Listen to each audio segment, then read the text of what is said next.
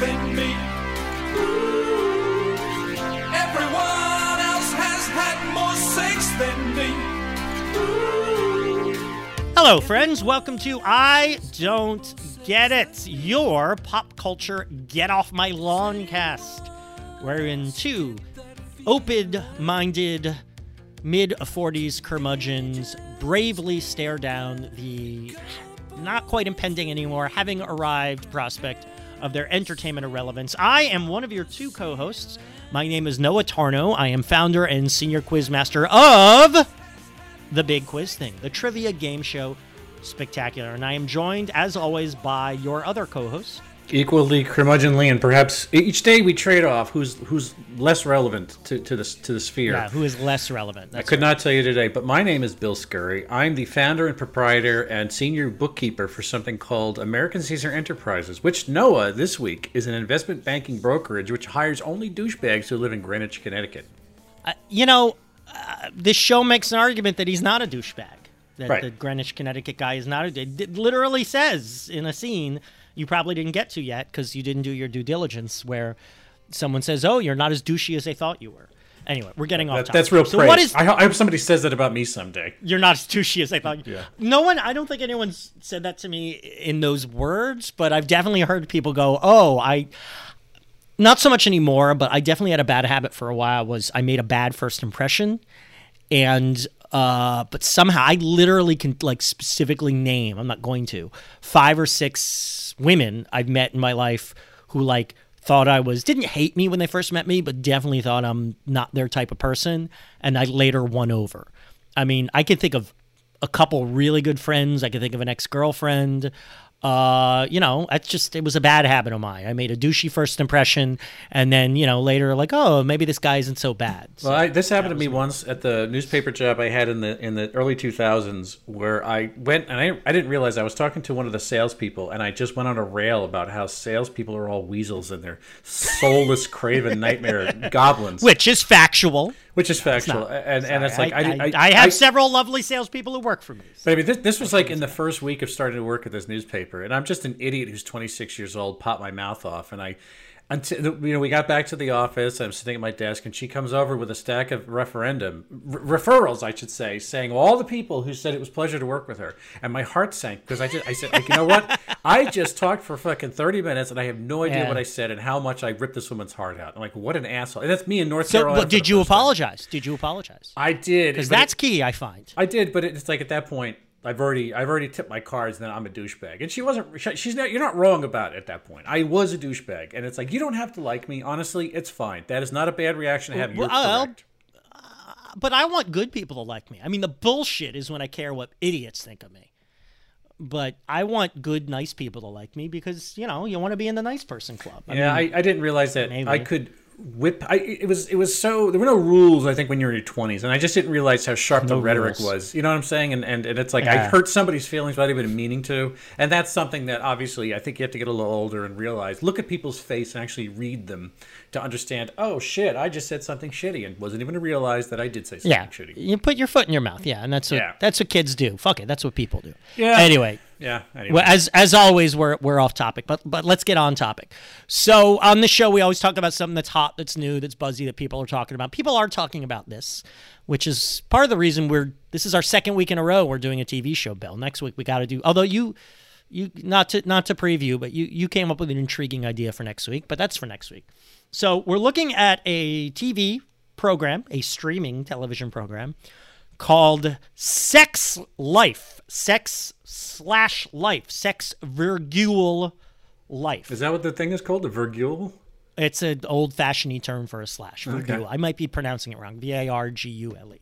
Virgule. It's a not it's a tough word. Uh anyway. Sex Life is the story of Wilhelmina Billy Connolly, nay man, a well-off suburban housewife in Not, Greenwich, not, not to be confused with the Scottish Billy Connolly from Head of the Class. Oh, I didn't make that connection. That's Yeah. right. That guy was huge. That guy was like the biggest star in Scotland. He used to shop at the same Garden of Eden on 14th Street. I bumped into him Really? buying Oh, peppers lived a lot there? of time. Yeah, yeah, yeah. All I know is that when they put him on head of the class, he was like the biggest comedian in, if not Scotland, the UK. Yeah. And it was real cool because once you lose Howard Hesseman, like, what hope do you have, right? 80 sitcom references for you kids. Less the mess Um, Nessman, yeah. Yes. So she's a well off suburban housewife in Greenwich, Connecticut, mother of preschooler Hudson and infant Ellery. Yes, the child's name is Ellery Connolly. Oh, God. Jesus Christ. I, I feel like that's like literally nobody noticed. Like like it just never occurred to anyone until either after the show was done or I noticed it the other day. Ellery Connolly is the baby. Um, and Billy finds herself stuck in a rut in her relationship with her husband, who is investment banker Cooper, not so douchey investment banker Cooper. He works, you know, for an investment bank that invests in like green technology, so they they kind of slap that on it.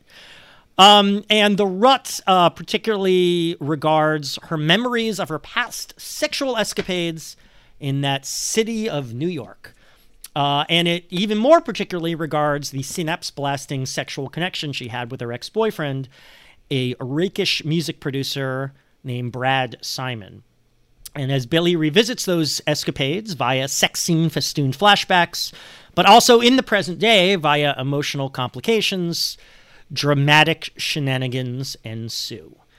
Uh, Sex Life is based on the novel 44 Chapters About Four Men, which I have to guess is a reference to the really awesome song 88 Lines About 44 Women, which otherwise has no relevance to the show.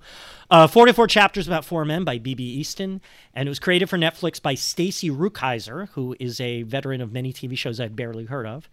And the show stars uh, as Billy Persian American actress Sarah Shahi, previously best known to me, and I'm guessing to you, Bill, as Sonia, the Las Vegas hooker who did peyote with Tony Soprano, and to be seen next year playing Isis in the Black Adam movie. Did you know that? Oh, that I did not know. That makes yeah, sense. she's going to play a good DC casting. Comics superheroine. Yeah. Uh, and uh, Sex Life debuted on June 25th. All eight episodes dropped on that day, first season. I assume it's going to get a second season. And it is currently the second most popular show on Netflix, and it has attracted a particular amount of attention for one specific moment, which happens approximately, if you've heard of the show, you've heard of this. It happens approximately 20 minutes into the third episode when the Brad character, as portrayed by Australian actor Adam Demos, is seen naked in all his full frontal glory. And let us not mince words here, kids. He is possessed of rather enormous genitalia. I mean, seriously, now I have something else to be neurotic about, Bill. Um, and we're going to talk about the show. Uh, I just want to say before we do, I'm going to ask you your opinion. But despite the fact that the most talked about element of the show is a body part traditionally associated with men, uh, this is very clearly a show by women and for women. Uh, I believe every episode is directed by a woman. Maybe there's an exception. Uh, you pay more attention to that stuff than me, so correct me if I'm wrong. Uh, it's by women for women, so I find that I wish we had a female perspective joining our conversation today. Uh, but we don't, and in some respect, that's the nature of this podcast. So, fair warning, possible mansplaining ahead. So, Bill, uh, I'm curious, how many episodes did you? I watched seven of the eight. How many did you watch? And what do you think of Sex Virgule Life? I watched two episodes plus one Two. mass- massive schlong scene. I did Yes, tune you in. I skipped I, ahead I jogged to the the schlong. I needed to see how big the guy's meat was, and uh, it- Yes. the internet was not lying about the Yeah, size. it's of, big. It's a it's it's it's a gigantic a gigantic schwanz. Yeah, he is. Yeah. uh, well, there has to be some reason they cast this guy because he's the worst fucking actor Well, there's gotta have be- ever also, seen you know that in my life. We'll Sarah, get to that. Sarah oh my God, Shahi left her husband so she could bone down with this guy. So she's Uh, she is dating this guy. I didn't read confirmation whether she left her husband for him, but they met working on the show, and she is recently divorced. So yeah. Well, you you can connect Yeah. the two together.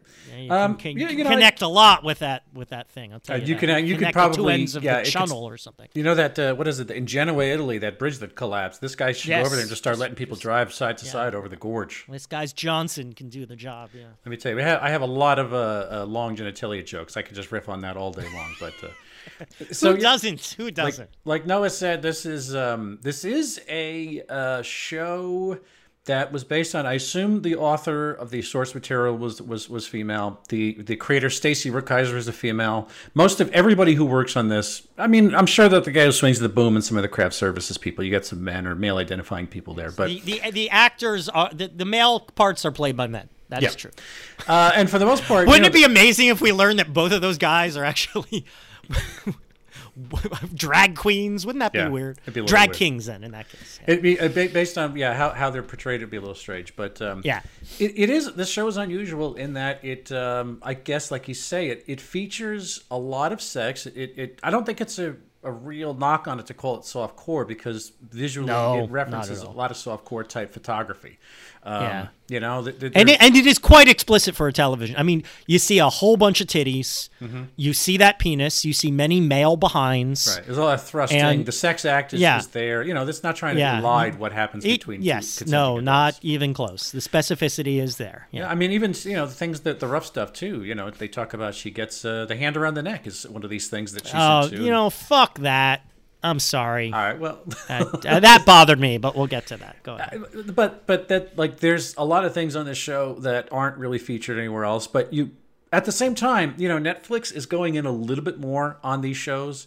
Um, Netflix has had a very sanitized uh, brand up until very very recently, where you know if the network was mostly known first for like um, Orange is the New Black and uh, uh, what was what was the uh, the Lilyhammer, whatever the early kind of stuff was, and then House of House um, of Cards. House, of, Cards. was the first I mean, big granted, one. in Orange is the New mind. Black had a lot of nudity, but that was that kind of Yeah. like soap opera Showtime nudity. Where It was very- also a. It was more a comedy. Orange is the New Black was.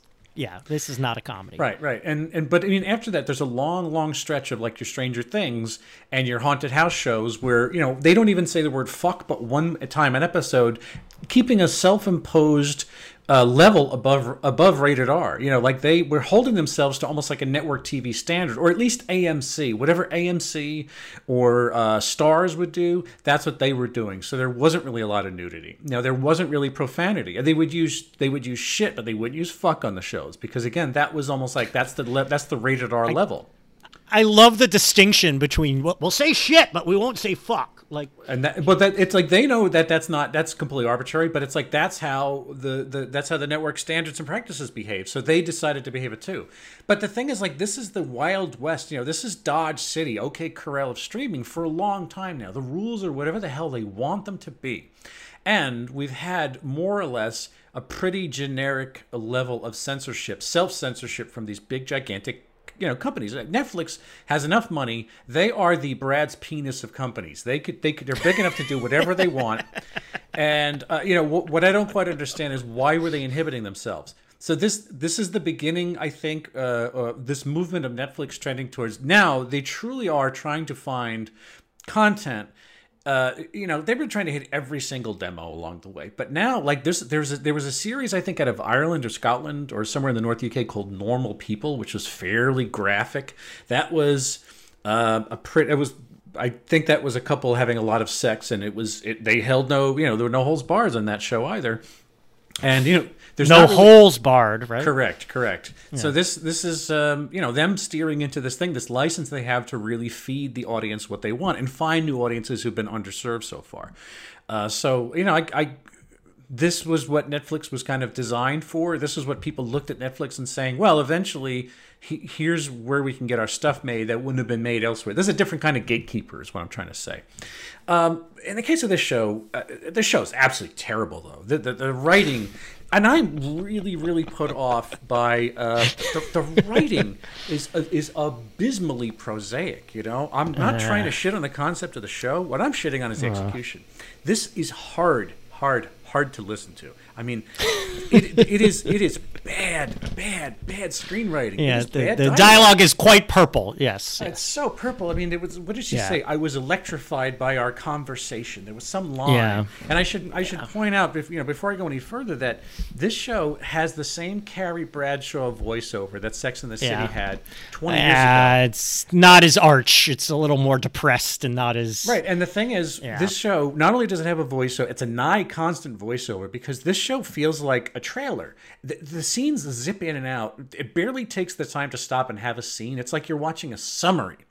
Uh, like like a montage of what happened on the last episode, except it's the episode you're watching. It moves so quickly, it never stops to, to linger on anything, and the camera is constantly doing this thing where it spins in a 360 degree circle, which is a Michael Bay trick. If two characters are Yeah. talking, the camera slowly dollies around them to g- give this sense of like, no, no, no, no, something. Pay attention, something is happening here. It's like nothing is happening. Two characters are talking about coffee, and the camera just swirls around them in this dolly truck uh, motion, which doesn't add anything to it. But it's like then you have to listen to this voiceover, which is so purple. And not only that, it's like you know how all those Carrie Bradshaw isms um, from Sex and the City were like what was the most famous one? It was like, "Have I settled down or have I just settled?" You know, this really stupid, stupid. Like, that seems like uh, uh, Somerset Maugham compared to this level of writing, and that's what's it's, it's fucking horrible. Thinking that Sa- Sarah Shahi had to look at these script pages, mark them up, come up with an interior life as an actor, which you take the work you want to give. I mean, you take the work given to you, you want to get paid the money, and it's your job to sort of inhabit some sort of life or make it stand up on its own. And you know, she is arguably, I think, the most uh, famous actor from this. She's got the biggest um, um, uh, resume of all these people, so she's ab- absolutely right to be given a lead. But it's like her heart must have sunk when she read some of this stuff because it's like this looks like a 13 year old's creative writing exercise. It's so bad. so no matter what else happens, there's a gigantic barrier to the audience, or at least some members of the audience, where it's like, how are you mm. supposed to get past how something sounds if every character, every character sounds like a George Bush speech from 2005. You know, it's it's just really weak. By the way, and I'm I'm going to say that no, I I hate you every single time, but this we go we go to the, one of these Netflix shows. This is yet another example of Tor- Mississauga, Toronto playing New York City.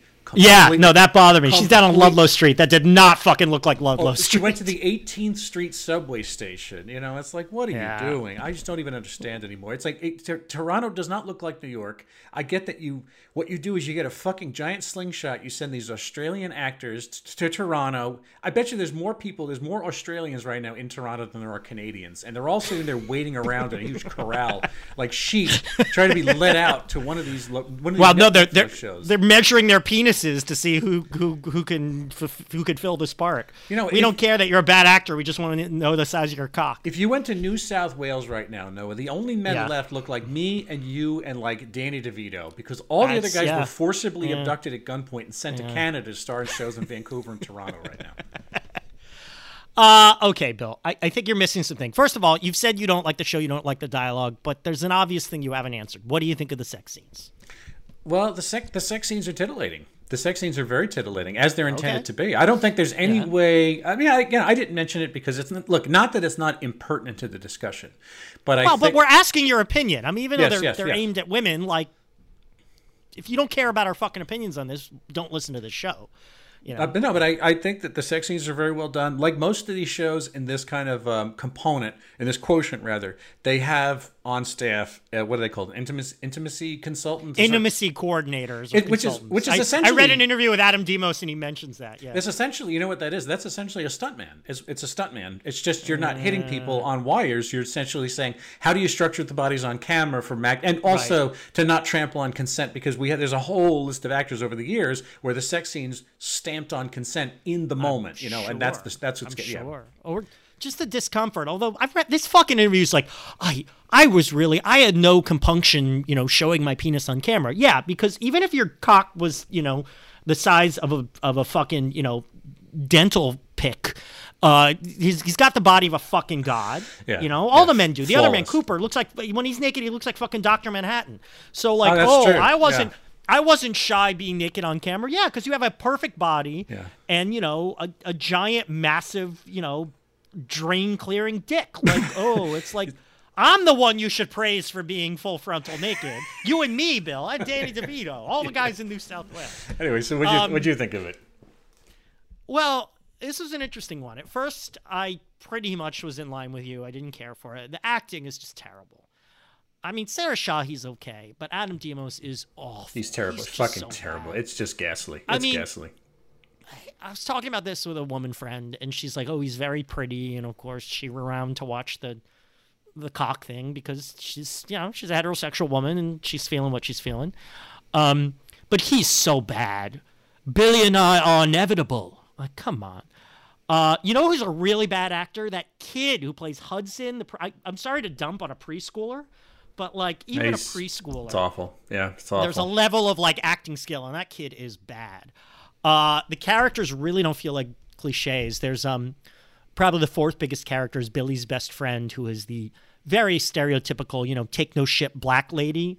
And you know all the all the flashbacks are to their wild sexual adventures in New York. Sasha's the character, and Sasha still lives in New York and is still living the single life and she's just a very just really cliche and unlikable character but you know part of the problem there is that actress sucks too um I agree with you the dialogue purple was the the adjective i came up with here's a quote that really stood out for me in the first episode the stability and sanity that cooper offered was a soothing balm to my spent scorched soul oh my god, it's fan fiction. It's fan fuck fiction. off. Yeah. Uh, and then the sex scenes, some of it feels, I mean, titillating's the right word. Like, I, I wasn't excited by the shit, but, you know, it's aimed at women. It's not aimed at me. Um, so, but it, it feels simplistic in its risqueness, right? Like, so many of the risque sex scenes are based on public sex, you know, having sex in a public, we might get caught, which seems to me a real cliched view of like what, what is risque. Yeah, right? it's yeah, it is. It's a, like a 101 type New York. Uh, Yeah, what is it? it's just very obvious. I remember once reading, don't ask me why, reading a website, a message board for housewives. And the big question was I was bored and I was horny. The question was, um, what's the naughtiest thing you and your husband have done? And it was hilarious.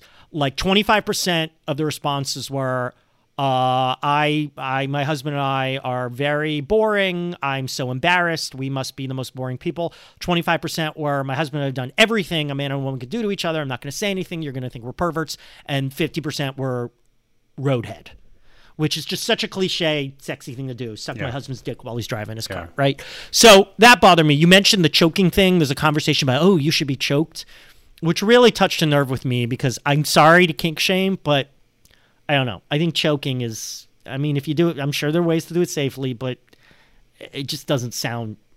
I got pro- I got problems with that concept, but whatever. Uh, and the individual beats of the show are predictable. I could always, not always, but often see what would happen next. But it's a soap opera. It's fantasy. You sent me that article from the Sydney Morning Herald, and I thought it missed the point entirely. Of course, this shit's unrealistic. Of course, sex in a pool is awkward and not this wild romance that they make. You know, her first first time she has sex with Brad, it's in a pool. Like it's a fucking fantasy, man. Like you know, people can't fly and have X-ray vision either. It's a fucking fantasy. And I got to be honest with you, Bill. The show grew on me. I made it through seven episodes, and I'm gonna watch the eighth episode, even though the seventh episode really let me down, because it grew on me there the, it, it develops an interpersonal dynamic that I found very messy and appealing. Um, there's a lot that does, despite being a fantasy, a lot that does feel real. The ennui of routine, the nostalgia for what's lost, uh, the ability of sex to overpower other desires. She she keeps saying like 85% of my marriage to Cooper is perfect, but 15% the sex is not. Everything you're And saying 15% makes it makes perfect almost-. It makes perfect sense. Right, But the problem totally. is, it it did it just didn't do any of those things well. It's like you can have the Uh, fantasy, you have to fucking do the soap opera. Those things can be done well. This just didn't do them well. I love all Well, those ideas. Those are great ideas. Okay. There there was a litmus test for me, and the litmus test was I kept watching and I ended up caring about these characters. One I talked about the messy interpersonal dynamic. One of the things I like is Sasha, the friend, sides with Cooper, the husband. So Sasha says to Billy, like, you gotta let go of Brad. Like, I really like that, that she she she she doesn't side Well, the she- girl power. She's also thing. hitting it too. You know. Well, but she's a complicated person as well, that's right? okay. She Yeah, does yeah, things yeah, she knows are wrong, and she she's angry at herself for doing, but she does them anyway because that's what human beings do. And while the sex scenes didn't work for me, this is something very important here. The sex this is for women by women. The sex scenes center female pleasure Yes.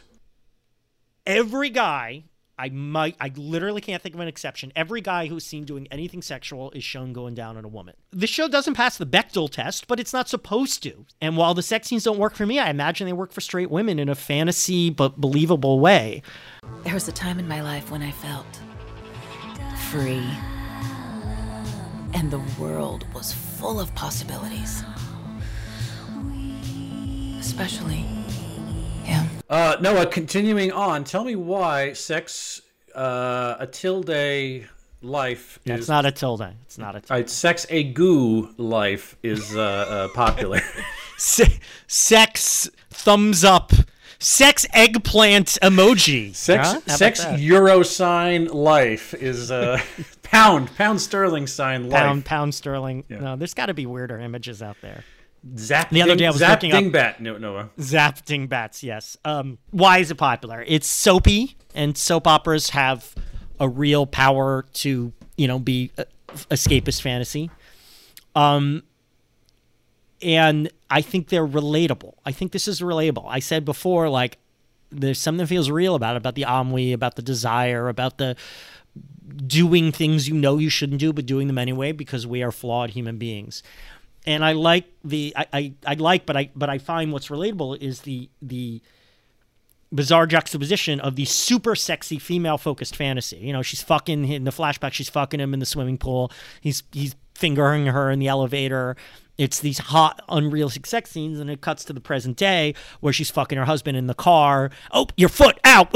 And there's a great scene where she um they're fu- the same scene. They're fucking in the car, and you know she's got an infant. She squirts breast milk in his face, and I tell you, having never had sex with a lactating woman, uh, that never occurred to me before. But as soon as I see it, I'm like, wow, that has to be something that happens, and it's not sexy, and it's not gauzy fantasy, but it has to be. I mean, other things that definitely do happen from my experience, and um, you know, it feels like it really ties in the gauzy, appealing fantasy with this relatable day to day, you know, striking a nerve if I can feel it. There's another on, on that tip, something very specific I, I appreciate about the show is even though she's she's living this crazy life focused on emotion and sex and her desires and her thoughts, um, you know, she has the infant, she has the toddler, not toddler, preschooler, and they never forget about the kids. I mean, sometimes it's lip service like, oh, I need to get a babysitter, but remember that was a big criticism we had of marvelous mrs maisel is that she's out there in stand-up clubs and her kids were an afterthought. One of my favorite tv shows ever breaking bad. Like i kept going what the fuck happened to the baby? They have a baby during the show. Yeah, yeah. and the baby is like forgotten about. And they never mention um uh babysitters. So i just feel like you know the show for all its crazy sexual unrealisticness as the sydney morning herald guy might say like it's relatable. It's tied in with the real world, and, and I think that's a very savvy kind of giving people a fantasy that that digs its roots into into the into the real lives of the women watching this, the people watching this, but you know, let's put a fine point on it, the women watching this. So, I I think it it's it it cleverly and in a very savvy way, you know, relates to people. Or, make, or makes it relatable. Is that's an awkward way. Yeah. I, I don't. You know I, I mean. Yeah, I don't think I, the relatable part doesn't really strike me. Um, I don't know. Maybe I, not saying it's not there. I just don't see it. But I, I mean, I think to me it seems pretty simple. That much, you know, each Netflix show, I'm sure somewhere um, in uh, uh, Reed Hastings' office or Ted Sarandos, who's ever in charge of this, they got a big dry erase board, and they got little boxes set up. And each show probably has like one color associated with it, you know. And it's like they have to get a texture. but Each show has to have one thing, and that's essentially why that show was made. Um, it's a freight, you know, like they're freighting a uh, a thing inside Stranger Things. They're freighting those haunted house shows that Mike Sullivan does. They're freighting um, House of Cards. You know, they each essentially follow uh, one spoonful of something you're delivering to the audience mouth. Um, you know, also, you know that Netflix still does, or they do a billion like reality dating shows that we know nothing about. Like Janice is watching Yeah. these things, and she's like, I can't stop it. I just see her like next episode, next episode, next episode. I'm like, what are you watching? Yeah. goes, I don't even know what I'm watching. I just keep hitting next episode.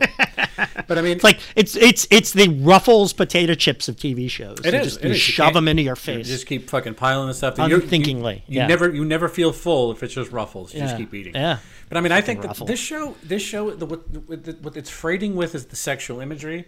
I think it's all in. It, look, it is definitely all in on sex. It's from the point of the female gaze, which is Yeah. not ridiculous of us to say, but it's ridiculous that there's still so little filmed entertainment about this that's non-pornographic in 2021 and the fact that these gigantic streaming megaliths your your your uh, Netflix Netflixazons of the world aren't devoting more time to this because it's like people Mm-hmm. obviously have this. Uh, you know, this lascivious need to watch other people in some all the different forms of sex. I'm saying aren't certainly represented now. There's a lot of boobies.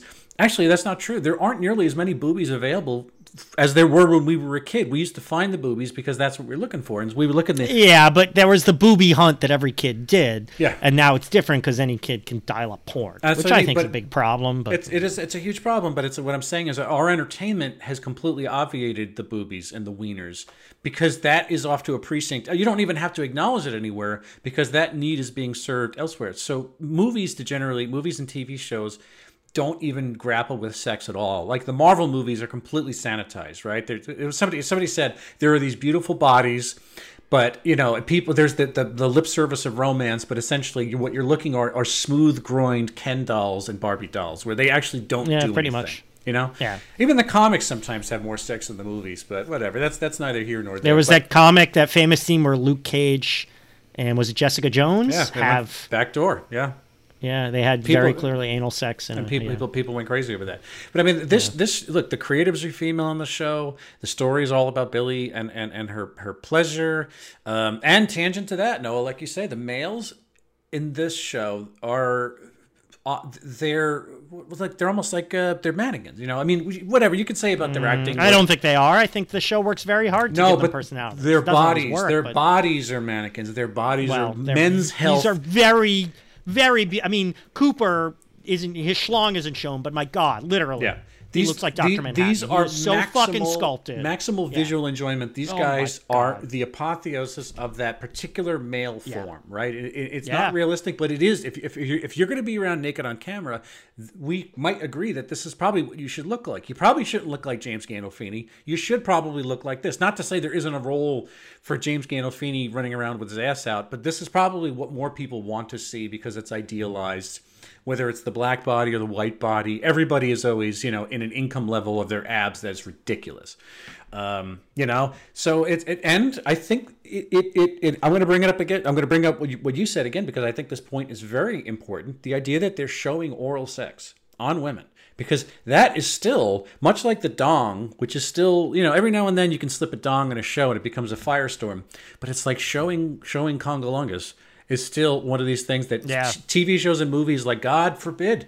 I mean, and that honestly, even the way they shoot it is still just visually obscure. There's just a head and a groin, nothing. Well, but they there's a couple scenes with fellatio, and it's the same thing. I mean, Right, you see right, the right. woman's head moving back and Yeah. forth, but you don't see penises in those scenes. No, no, no. It's, but it's like it, right. But we've seen the, the we've seen the portrayal, the filmed. The, the again, the head on the men's groin is is we've seen that in movies for sixty years, Yeah, going we- back to whatever uh, Midnight really sixty years, maybe twenty. Midnight Cowboy. That's go back to the fifty, the late sixties when people started showing portrayed. It was sex- that I haven't seen Midnight Cowboy in years, but it was that explicit. Uh, You see a head, bo- you see a woman's head bobbing up and down. I think it was. I think it was a guy. But anyway, but it's not the point. Oh right, okay. But my point is, is that that still for some reason is a, is is like the the you know the ninth covenant. It's the verboten subject, and this show is not even being self conscious about it, which is a beautiful thing to see. You can't keep him like that, sweetheart. You have to let him go.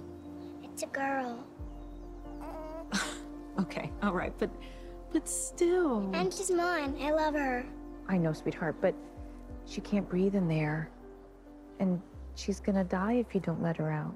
Maybe we should change this question for this week. Usually at this point we say, "Would you have liked this more if you were, you know, because we we always assume our topics are for younger people than us. Would you have liked this more if it, if you were in your 20s now? But but maybe we can we can alter that question a little for this and say, would you like this more if you were female? If you were a woman, if you were female identifying, Ah, that's What- what that's such you? a hard question. You know what? I don't think I can touch. it's that. always a hard question. It is, but that's a harder question. I can't possibly. That's like asking me, would I be a you know a mini skirt kind of person, or would I be slacks? I, couldn't- I don't think that's a weird question to ask. I actually think about that quite a bit. Like, how would I feel about this if I were a woman? Yeah, I- what kind of person would I be if I were a woman? It's a lived-in- I have. I don't want to name names, but I have a female friend who I've always thought like that's what I'd be like if I were a woman. Sure, but I mean it, that's a lived-in experience. I honestly I have no answer for. So, but I mean, I, I Well, there's no way you're going to have a definitive answer. But what's wrong with musing about it? It's the whole fucking point of this question. you know, Sure. when we talk about age. But I, I, th- I think it's it's more valuable. It's like what I've what I've liked this as a kid as me, and All it's right, like and, and this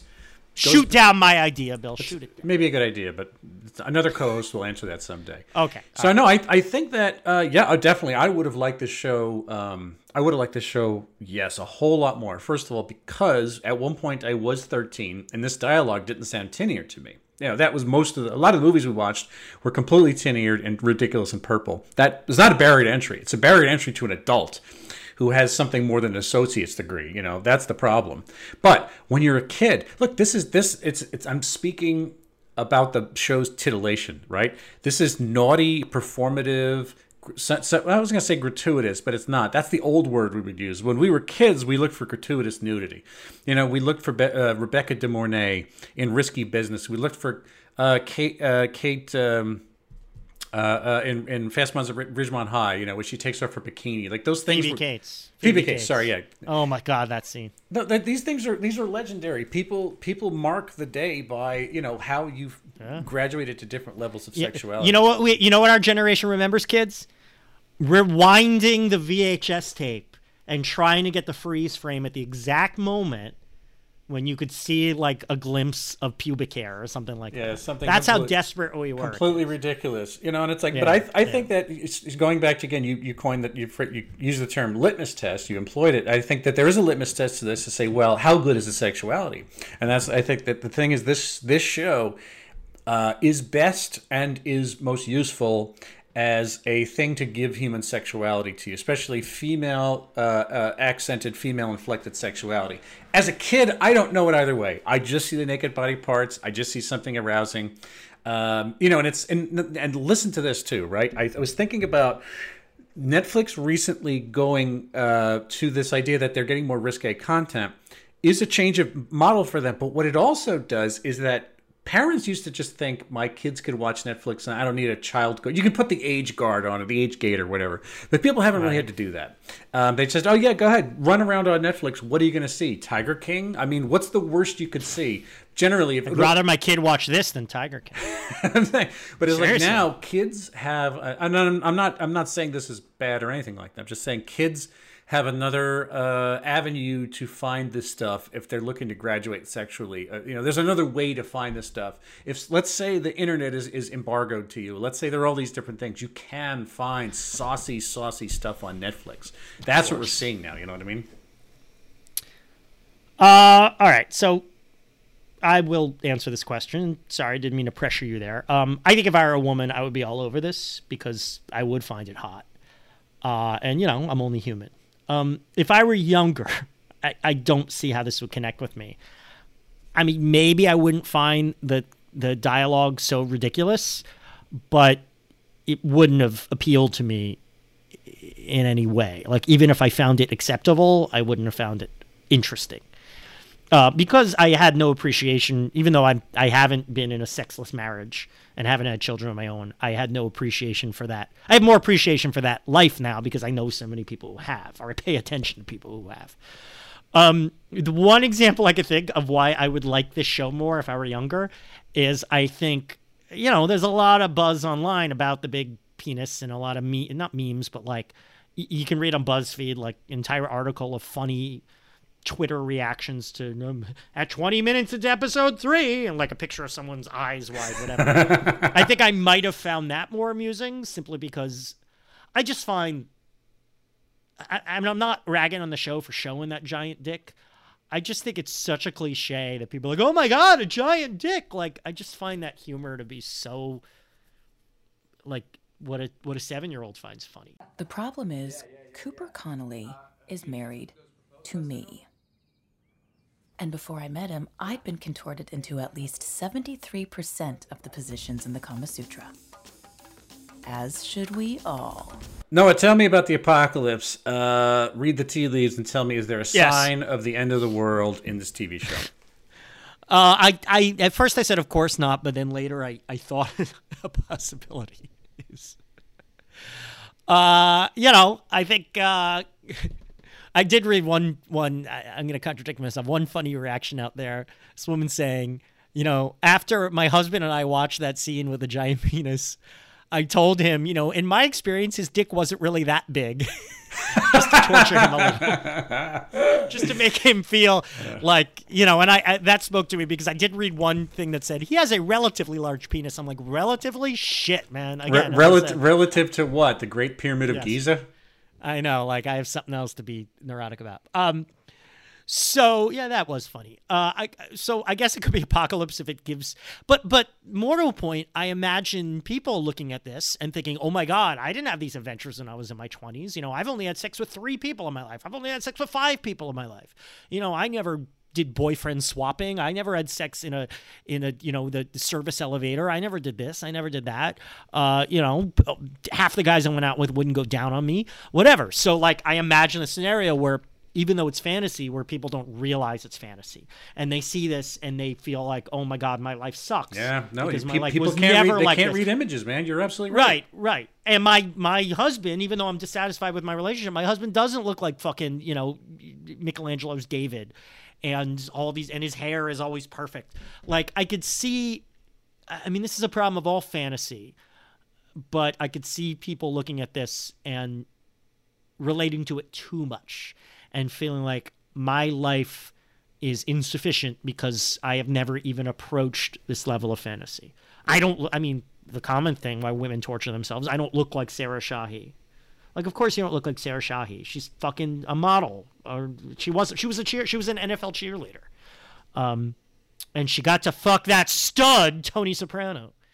Uh, I, I think that I'm going to go back to this Netflix uh, uh, horse that I keep beating to death here. Every time we talk about one of these series, where I think some, I mean, recently, what what did we we had um, uh, Bridgerton? Uh, did we? That was the most recent one of these. Ginny and Georgia. Ginny and Georgia. Ginny and Georgia, Georgia and right. Ginny. What was it called? Georgia and Yeah. G- G- Ginny and Ginny and Gin and Juice. uh, Virginia and Gin and Iowa, the Caucasus. I don't know, okay, but right. uh, th- these shows on Netflix have it. They, they, they have a disastrously low like reading comprehension level. I mean, it's just like the the the, the, the grade level, what it requires of the, of the viewer is so insulting, in such a in such a terrible way. You know, But like that, I. but but it's but Bill, you don't think that you think it's worse now than like television in the '60s? Definitely. Oh yes, absolutely. I mean, was there a single intelligent show on TV in the '60s other than the Twilight Zone? The American, Have you watched Ameri- Gilligan's the Island? Have you watched I Dream of Jeannie? No, the American shows were made for, the for American reading submaronic co- swamp dwellers. the reading comprehension level of your average American was higher then. The people who were watching TV, Maybe it was, but television wasn't.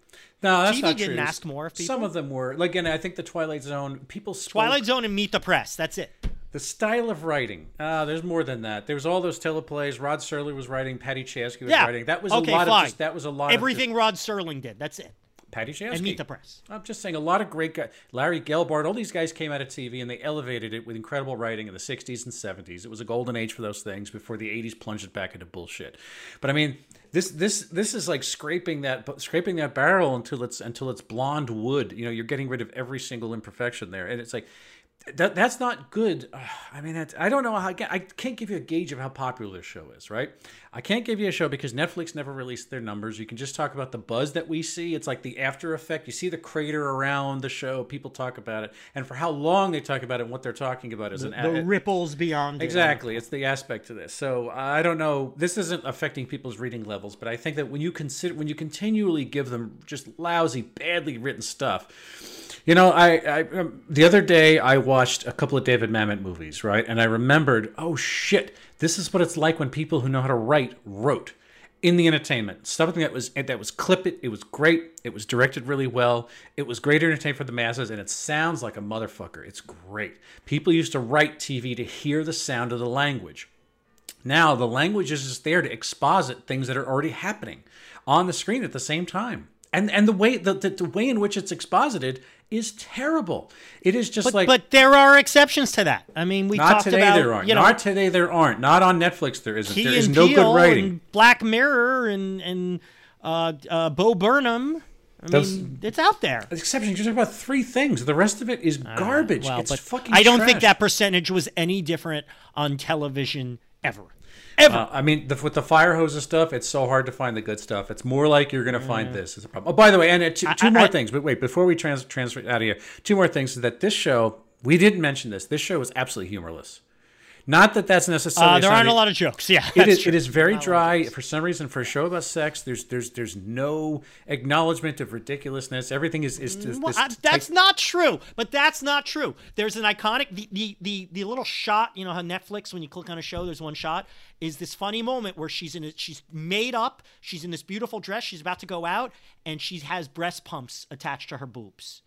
And I don't know. a- I guess there are visu- holes in the it's a dress. Visual gag. Yeah, but I mean, it's like It's she- a visual gag, but there's there is the acknowledgement of the ridiculousness There- of sex. She looks like this sex queen, one. and she's pumping breast milk. one acknowledgement. This show is And then they're in the car trying to fuck, and her foot gets caught in a gear shift, and she squirts breast milk into his face. They are finding the humor in real life. I don't know. Small amounts, I grant you, but they are finding. it. And and I'll conclude by saying this show is more upper class porn. Yes, and it's well, you wanna- there's that. You want There's to talk that. about it, it- it- per- There's and- no poverty on this show. No, there's no poverty in Netflix. There's no, No poverty on anywhere on Netflix other than Orange is Yeah. the New Black. They're just showing wealthy people, TV, televised stuff, movies and TV. This is this is a fucking sign of the apocalypse. Begins at the middle class and only goes up. Put your hand on my head again. I'll bite the whole thing off. Bill, what about the show engenders jealousy in your in your shriveled, cold, forty six year old soul? I'm glad you said so, uh, soul after shriveled and cold. By the way, Yeah. uh, yeah, you know what? I could. thank you, thank you. I'm here all week. Speaking of which, I think that's speaking uh, jealousy of this show and Uh, shriveled and no, no, that's that's you know what I wish I wish I could just um I go back to the kid thing again, right? Thinking about the show as a kid, and and and you know, there's something very simple about discovering, you know, boobies and and, and bikinis and and hot dog the movie and stuff like that. Like that's kind of the golden age of simplicity. Oh my god, it's great. yeah. Nothing and nothing felt as good at when when I was 12 years old or so as as seeing you know sneaking in nudity on HBO in like 86 or 87. That stuff was great.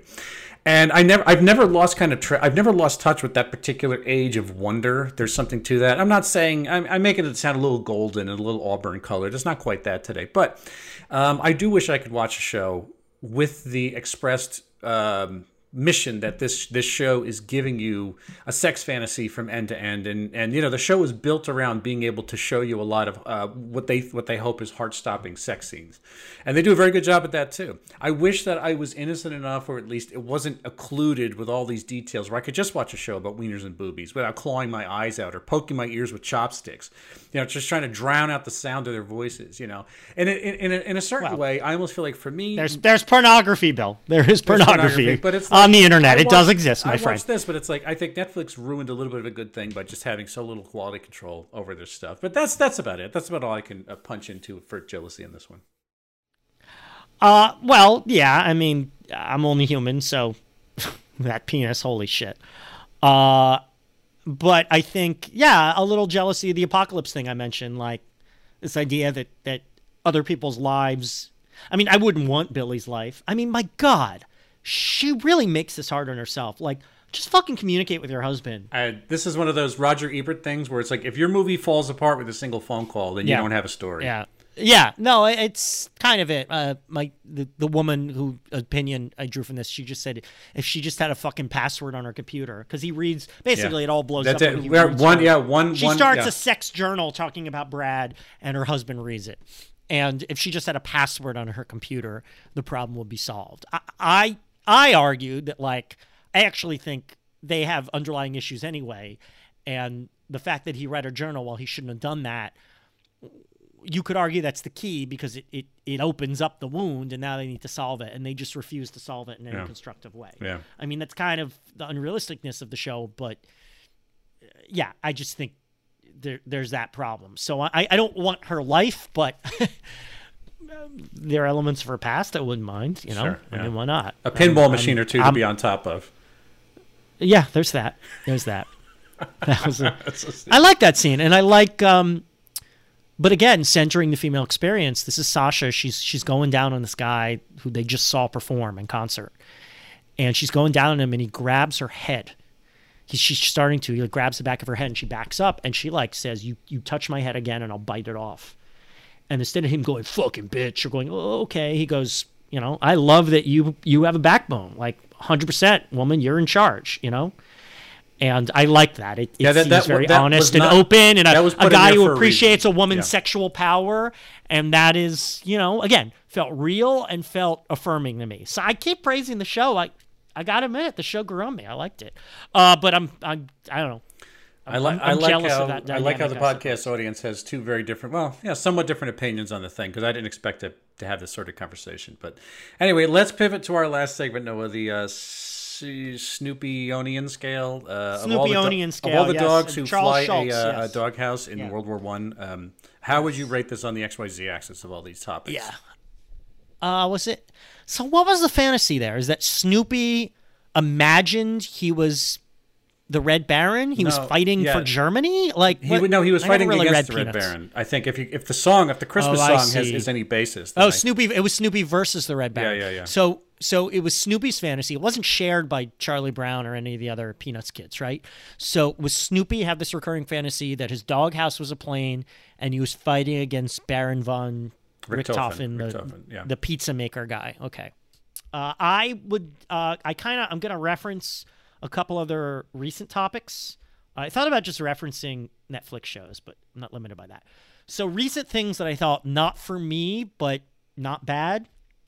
Uh, I thought of uh, Ginny and Georgia, which was a Netflix show, and Bad Bunny. Bad Bunny, WWE superstar Bad Bunny slash Puerto Rican rapper. And I'm going to say exactly it's the average of those two. okay, that's good. All right.